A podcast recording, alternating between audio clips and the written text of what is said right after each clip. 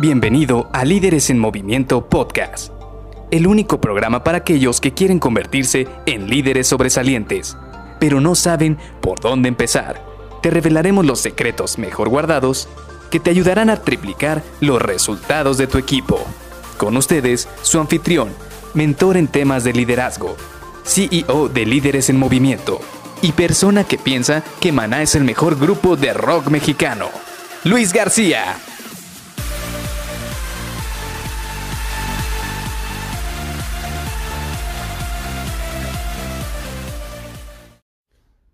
¿Cuál es la imagen que quieres transmitir al mundo?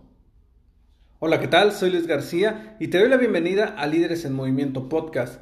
Hoy seguiremos platicando de este tema muy interesante que prácticamente ha llamado mucho la atención entre varias de las personas, de mis conocidos, de mis contactos en LinkedIn, que es la marca personal.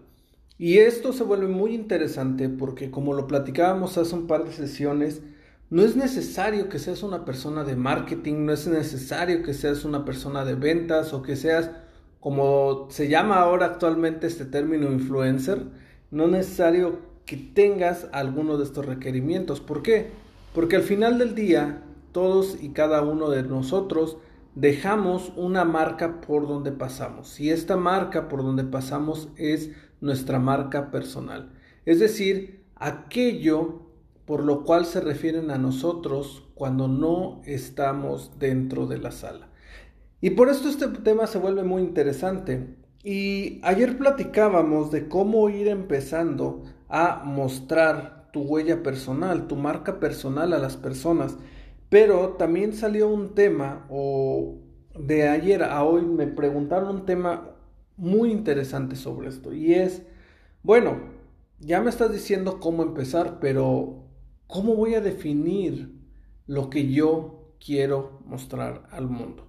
Y este es un tema muy interesante porque yo te voy a ser sincero, la verdad es que yo creo que antes de definir qué es cómo vas a transmitir al mundo tu imagen personal y cuáles van a ser los medios que vas a utilizar, qué redes sociales o si son este, redes personales, eh, físicas, lo primero que tienes que definir sin duda es cuál es el mensaje que quieres transmitir al mundo. ¿Qué es lo que a ti te hace vibrar? ¿O cómo quieres que la gente te mire cuando vas pasando? Y ese es el tema más difícil de todos. ¿Por qué? Porque no me voy a ir hasta el fondo en el cual te, tendrías que hacer una introspección de realmente qué es lo que quieres mostrar al mundo y todo este cambio que tú vas a tener que hacer para poderlo mostrar. Pero vámonos a algo más práctico, algo más sencillo. Supongamos que de aquí a tres años quieres verte como un gerente de ventas o un gerente de ingeniería.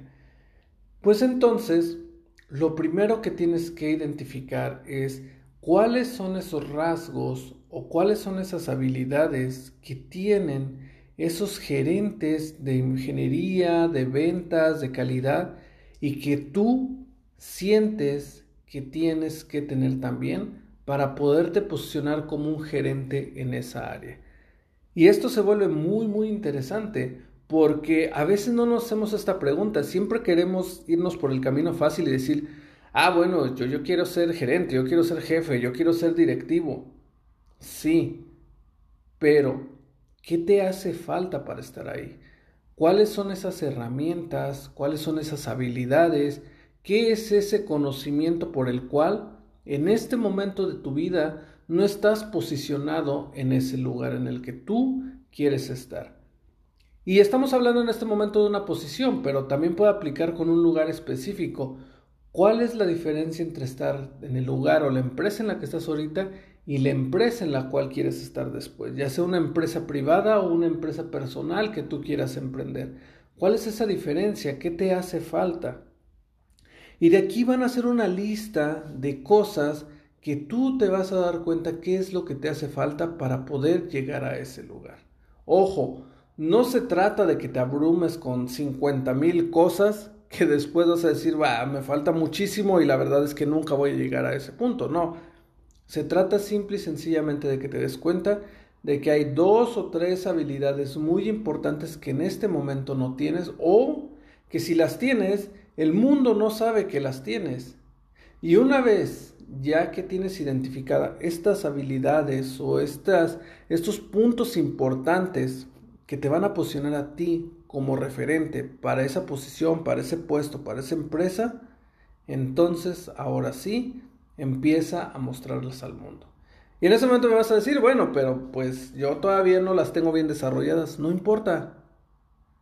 Conforme lo vayas practicando, conforme lo vayas mostrando al mundo, poco a poco lo vas a ir internalizando y te vas a ir volviendo mayor experto.